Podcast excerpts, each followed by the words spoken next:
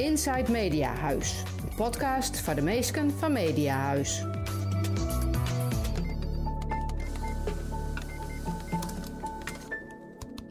Welkom bij Inside Mediahuis, de podcast voor alle Mediahuis-collega's. Dat zijn er 4335 in vier landen. 2130 in Nederland, 1200 in België, 255 in Luxemburg en 750 in Ierland. Wie zijn wij? Wat bindt ons? Kunnen we leren van elkaar? CEO Gert IJzerbaard gaat in deze podcast op zoek naar inspirerende verhalen samen met mij, Monique Snoeien, adjunct hoofdredacteur van NRC. Gert, de vorige keer uh, werden we aangekondigd door een Britse stem, nu door een Friese stem.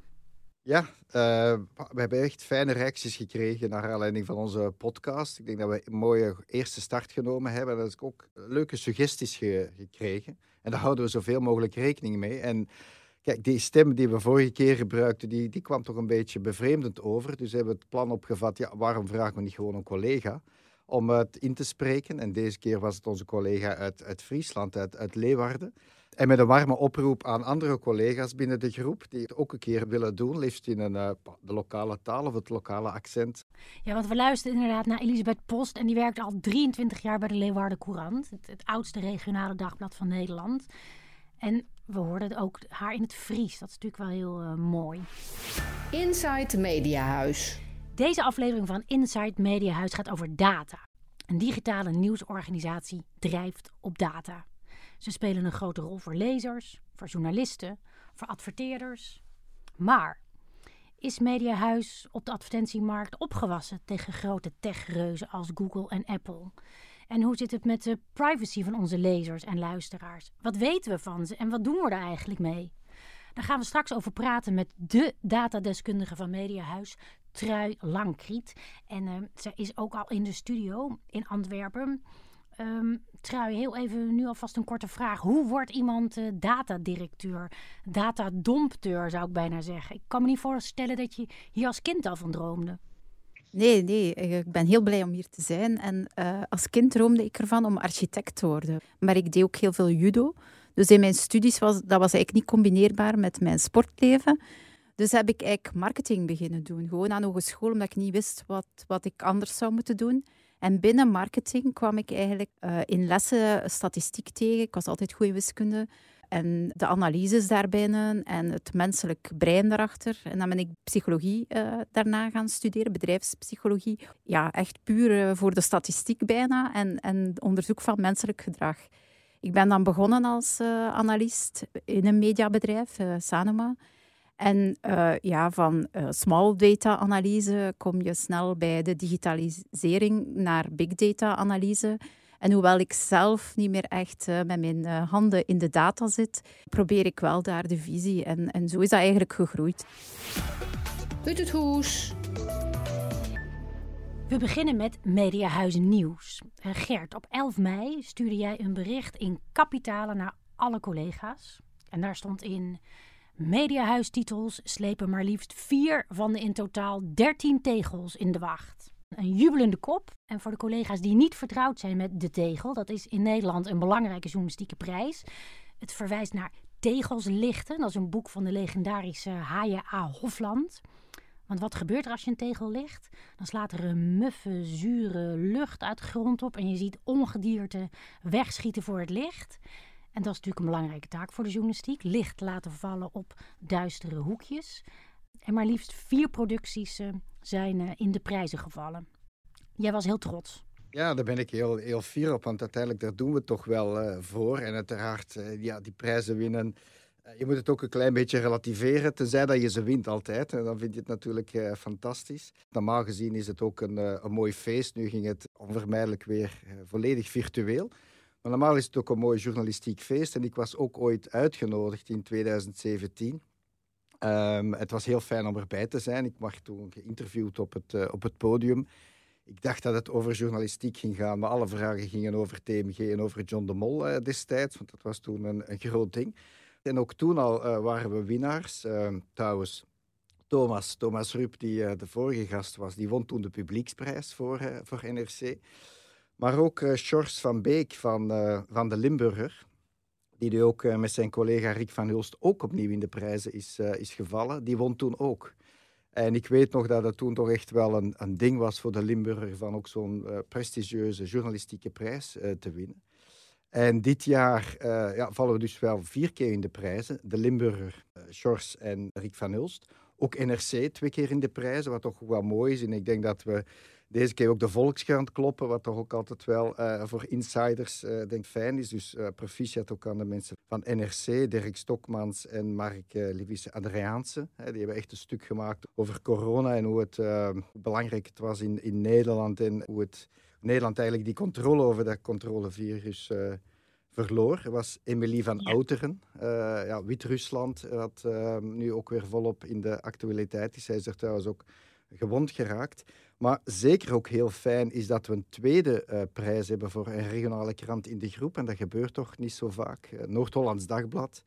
Uh, Marco Knippen is ook in de prijzen gevallen met een interview over wat toch een heel ja, bekende zaak is. Hij heeft Gerrit Beltman, de turncoach, geïnterviewd en heeft eigenlijk heel die heisa rond ja, wat er dan gaande was in de turnwereld. Ja, het grensoverschrijdende gedrag. Ja, ja. Dus uh, heel super. En dat we met Mediahuis zijn natuurlijk uh, individuele titels, maar vier prijzen winnen, nou, zegt toch iets dat we denk ik goed bezig zijn.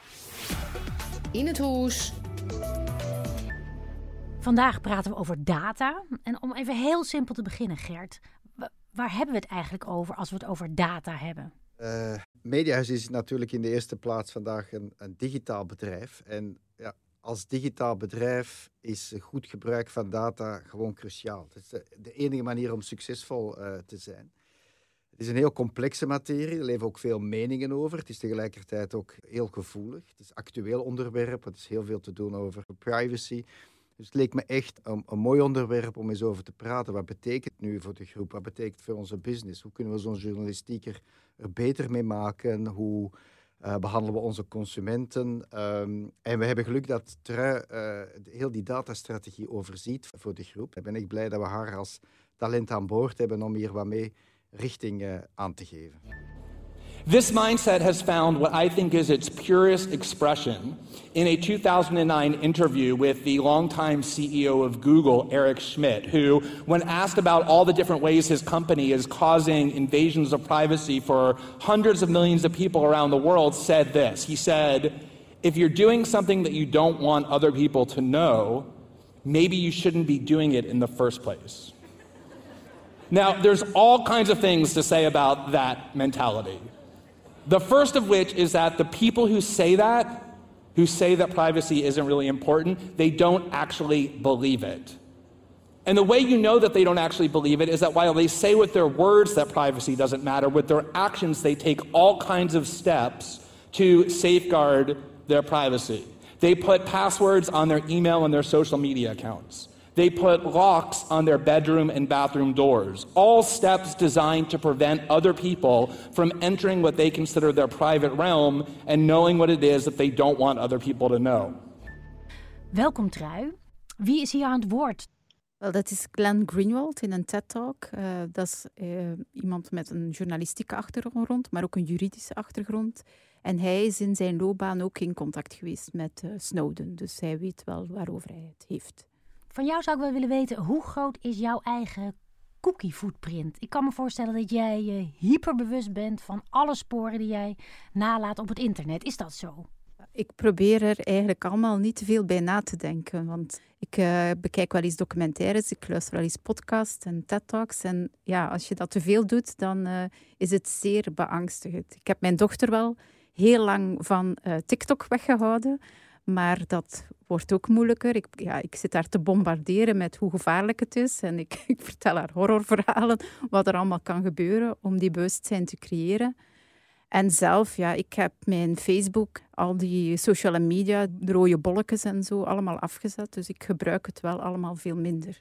Ja, om even verder te gaan op cookies. Ja, eigenlijk is het internet afgelopen decennia gebouwd op die cookies. En eigenlijk ook heel het businessmodel van het advertising is gebouwd op, op die cookies. Nu hebben uh, Apple en Google recent heel wat wijzigingen aangekondigd. En nu als je telefoon opent, eh, je iPhone, dan krijg je elke keer de vraag, ja, ben je akkoord dat, uh, dat deze site je trackt? Ja, uiteraard zegt uh, 95% van de mensen nee. Google heeft aangekondigd om de third-party cookies te weren. Er is heel veel om te doen. Wat betekent dat nu voor, voor Mediahuis? Is dat iets wat wij gaan voelen? We... Heel even, Gert, misschien een stap terug. Kan je uitleggen wat third-party cookies zijn? Cookies, dat weet ik nog wel. Dat is gewoon uh, het spoor wat ik trek. Maar wat zijn third-party cookies? Ja, dat is een heel goede vraag, uh, Monique. Maar daarvoor hebben we Trui in de studio. Wel, um, cookies is eigenlijk een manier om uh, mensen te herkennen als ze terug op de website of in een app noemt dat dan niet cookies, maar het is hetzelfde systeem, om mensen te herkennen en in eerste instantie is dat uitgevonden volledig in het voordeel van de personen. Dus als je op een site komt en je hebt daar geregistreerd, de volgende keer dat je erop komt, dat men u herkent en dat je niet telkens opnieuw moet registreren en je gegevens moet ingeven. Dus dat dat één keer gebeurd is. Dat is wat we noemen first-party cookies. Maar er zijn natuurlijk direct slimmerikken opgesprongen en die eigenlijk uh, ja, cookies geplaatst hebben waarmee dat ze u niet alleen op hun eigen sites kunnen volgen, maar ook op andere sites. En dat is typisch waar Gert over spreekt, waar het op advertising over gaat. Dan kan men eigenlijk op die manier profielen op, opstellen, omdat men ook ziet op welke andere pagina's, welke andere sites dat je gaat bezoeken. En die aankondigingen nu van, van Google bijvoorbeeld, hoe, hoe belangrijk zijn die voor Mediahuis? Wat verandert er voor ons? Wat heeft Google aangekondigd, Gert?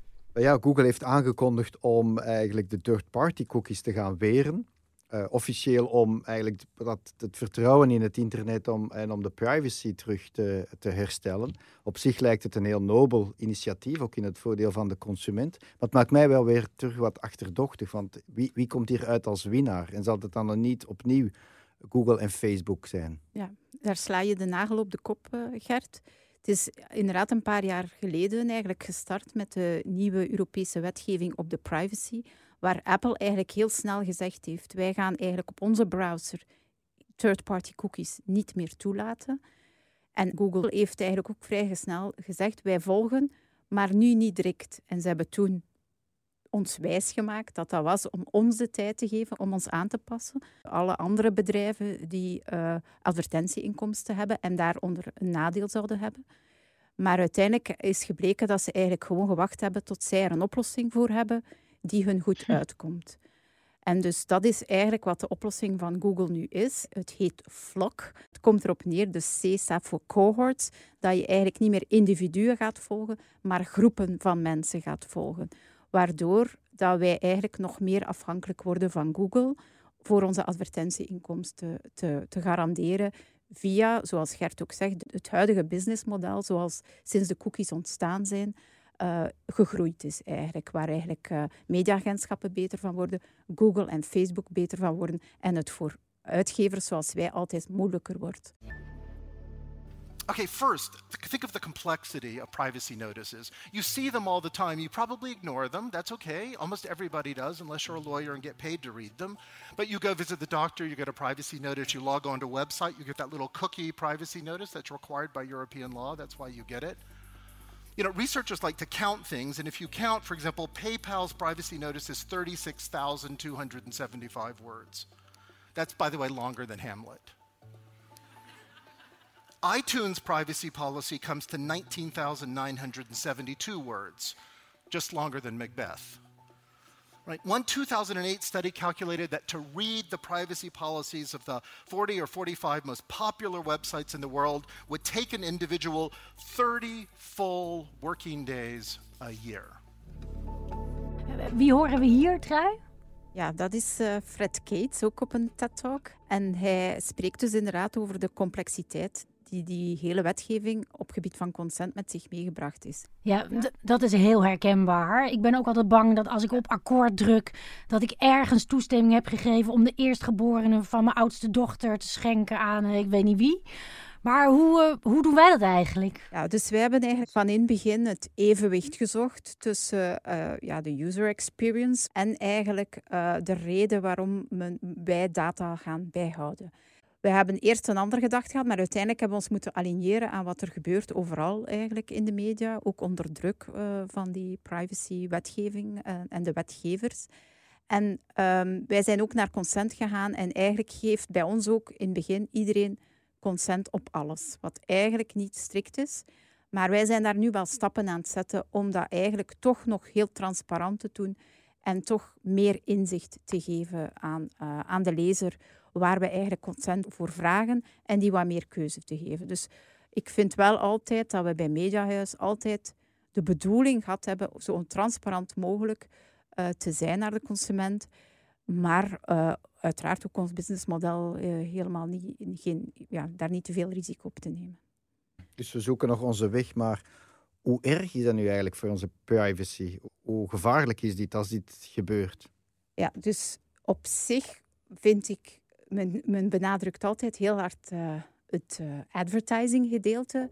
Terwijl ja, op zich, wat is het ergste dat kan gebeuren, is dat je geïrriteerd raakt van advertising. Maar het feit dat men zo gigantische hoeveelheden data verzamelt, denk ik dat het al bewezen is met de lekken. Hoe dat, dat gebruikt wordt, is eigenlijk om mensen te, te gaan manipuleren en beïnvloeden. En dat is uh, veel gevaarlijker. Hoe kunnen we dit nu ombuigen in een voordeel voor ons?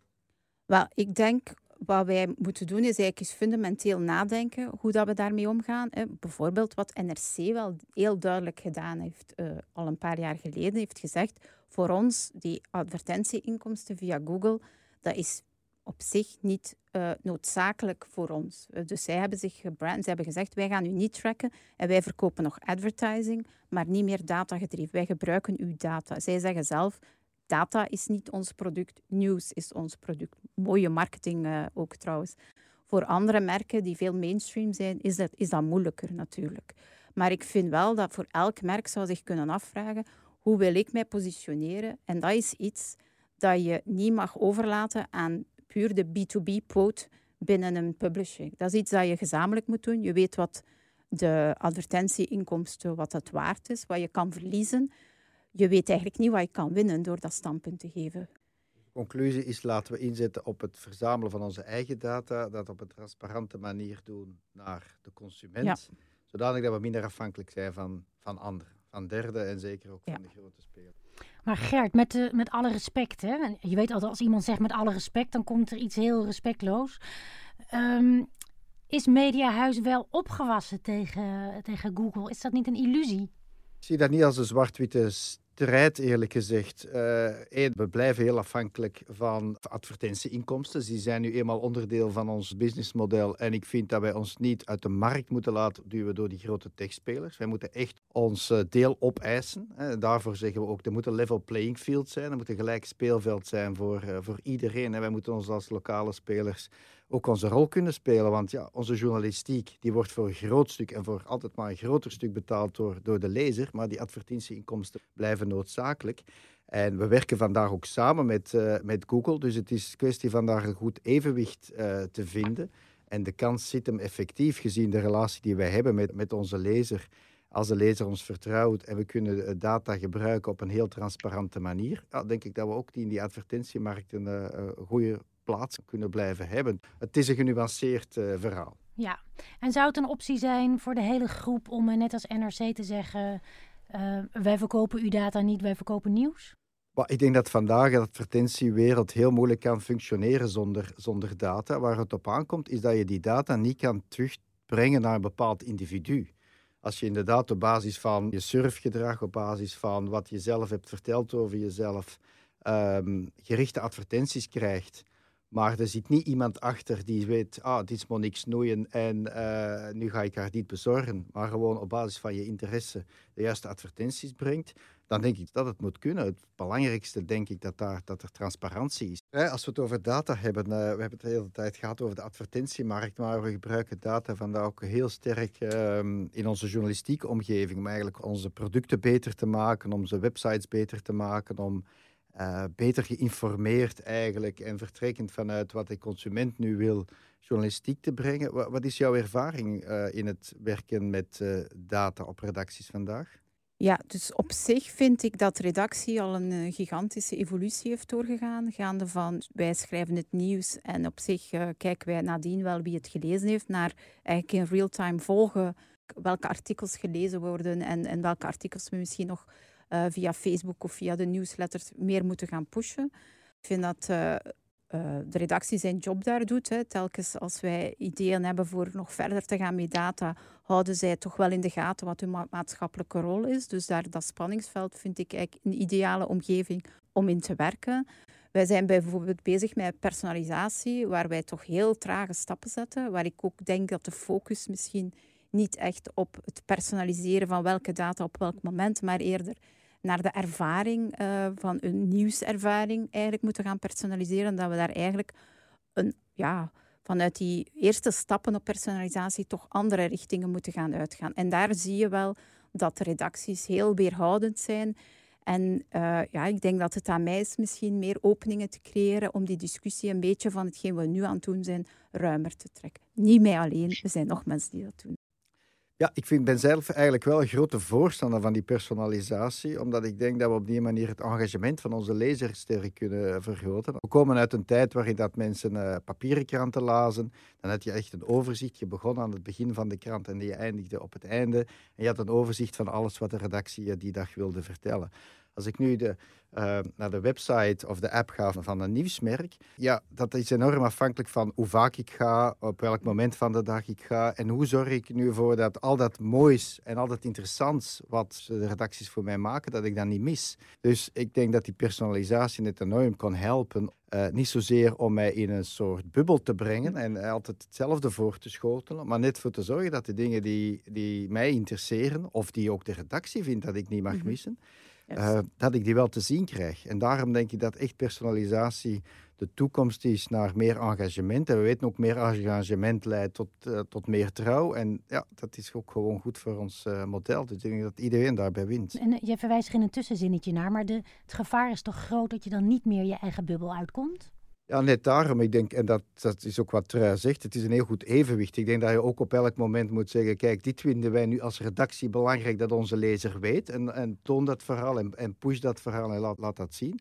Maar zorg tegelijkertijd dat ik als lezer de dingen die mij interesseren en waar ik misschien omdat ik uh, een halve dag de app niet heb geopend of, of een weekendje iets anders gedaan heb, dat ik toch die mooie stukken niet, uh, niet mis. Ik, ik zie dat ook als een service eigenlijk voor de, voor de lezer. Ja, ik, als ik er iets aan mag toevoegen, dat is eigenlijk ook echt wat ik bedoel met nieuwsbeleving. Ik denk dat we te veel in woorden gezegd hebben, we gaan het nieuws personaliseren. En ik denk dat we inderdaad die beleving, en dan op sommige momenten wil je lange artikels lezen, op andere momenten wil je uh, de bullet points, wil je drukken op bepaalde, ja, meer extra en dat soort dingen.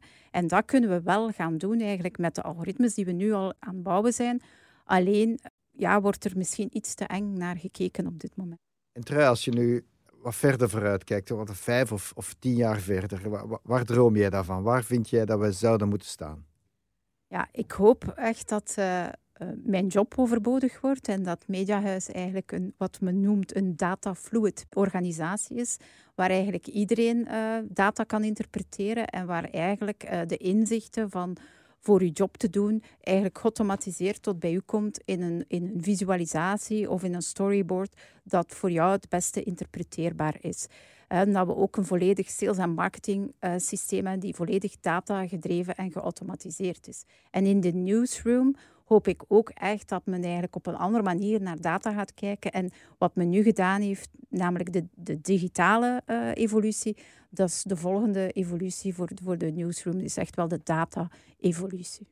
Qua consument hoop ik dat dat soort aanpak echt een nieuwe beleving kan geven, waarbij je eigenlijk... Uh, kan, wat, wat jij ook aangaf, naar personalisatie, dat we eigenlijk ook naar diversiteit uh, dat soort uh, zaken kunnen zien. Dat, we, dat ik eigenlijk feedback krijg van, u hebt nu heel veel dit gelezen, um, wil jij liever nu de bullet points van de rest van het nieuws of wil je nog een, een breder artikel? En dat dit eigenlijk aangepast is. Ook dat ik kan zien naar fake news of naar uh, bepaalde uitspraken van politiekers, dat er factchecks eigenlijk direct zichtbaar zijn in, in de artikels. Ja, en als het om beleving gaat, dan kan je misschien ook zeggen: Oké, het is half tien s'avonds, ik heb de hele dag hard gewerkt, ik ben moe. Ik wil nu een artikel van drie minuten met een beetje upbeat uh, gevoel. Ja, ja, dat zou eigenlijk ook wel mogelijk zijn. Ja. Oh ja? Ik dacht, ik zeg iets heel geks. Maar... Dat is geen stap te ver, nee. Dat is eigenlijk waar we nu al mee bezig zijn. Van ook sentiment en, en zo mee te nemen in, uh, in ons metadata. Wauw. Van het Oes. We zijn alweer bij het laatste onderwerp van Inside Media Huis beland. En dat is het rondje lees, kijk en luistertips. En de tip in deze tweede aflevering is afkomstig van Peter van der Meers. Uitgever bij wat dat voor kort INM was, maar nu Mediahuis Ireland heet. Dag, Peter van der Meers vanuit Dublin. Een paar weken geleden hebben we hier gevierd dat INM omgedoopt werd in Mediahuis Ireland. We hebben dat gedaan in een virtuele ceremonie waarbij we zowel Guinness als trappist van Chimay hebben gedronken en waarbij we aan de Ieren gevraagd hebben om mediahuis te leren uitspreken. Aan de niet-Ieren hebben we dan weer geleerd hoe je cheers of gezondheid zegt in het Iers. Sloontje. Sloontje, Gert? Ja, dat was echt wel een mooi moment. Het had natuurlijk een groot feest uh, moeten zijn met alle Ierse collega's. Uh, maar ze hebben er mooi, iets heel mooi uh, virtueel van gemaakt. Een video, ik mocht ook een klein rolletje spelen. Ze hebben het echt knap gedaan. Twee jaar geleden hebben we ehm, toen nog INM, Independent News and Media, overgenomen. En het feit dat ze nu naar Media's Ireland gaan, is toch ook wel het bewijs dat de mensen daar trots zijn, dat ze blij zijn van deel uit te maken van onze groep. Gaat natuurlijk in eerste instantie om de merken daar, de, de Independent, de Independent on Sunday, de Belfast Telegraph, de Sunday World, Sunday Live, dat, dat zijn de merken. Maar ze varen nu ook onder die vlag van Mediahuis en dat is toch wel een erkenning dat we dezelfde missie hebben. En uh, het brengt natuurlijk ook een verantwoordelijkheid voor ons als groep om het daar ook goed te blijven doen. Ja, en voor alle duidelijkheid, de kijktip is dus deze personeelsvideo die de Ierse collega's hebben gemaakt naar aanleiding van de rebranding. Ja, absoluut. Die personeelsvideo die zullen we ook in de show notes zetten, die op het internet uh, staat. Daar vind je de links naar alles wat we hier in, in de podcast vermeld hebben en ook wat extra uitleg. En dus ook de link naar die mooie video. Hij is niet te lang, het is echt de moeite waard om hem te bekijken en op die manier ook kennis te maken met die fijne Ierse collega's. Heb je zelf een kijk, lees of luistertip van een collega of van jezelf? Stuur dan een mail naar insidemediahuis.mediahuis.be. En op dat adres kan je trouwens ook je feedback over deze aflevering kwijt. Ja, heel graag. Alle feedback is welkom. We vinden heel suggesties uh, altijd heel fijn. En we houden ook rekening mee. En dat uh, bewijst ook uh, ja, onze outro, onze Elisabeth, die we terug even aan het woord horen. weet jij wat proost in het Fries is? Geen idee, maar ik ga binnenkort naar Leeuwarden en dan ga ik het zeker vragen. Weet jij het, Paniek? Nee, maar ik heb wel dorst nu. Sláinte Media House. Sláinte Media House. Sláinte. Wishing us all every blessing for the future. Inside Media House. Was iets dealen? Hast een vraag? Lid van de Jere? Dat kind via Inside Media House, apenstutje, mediahuis.be.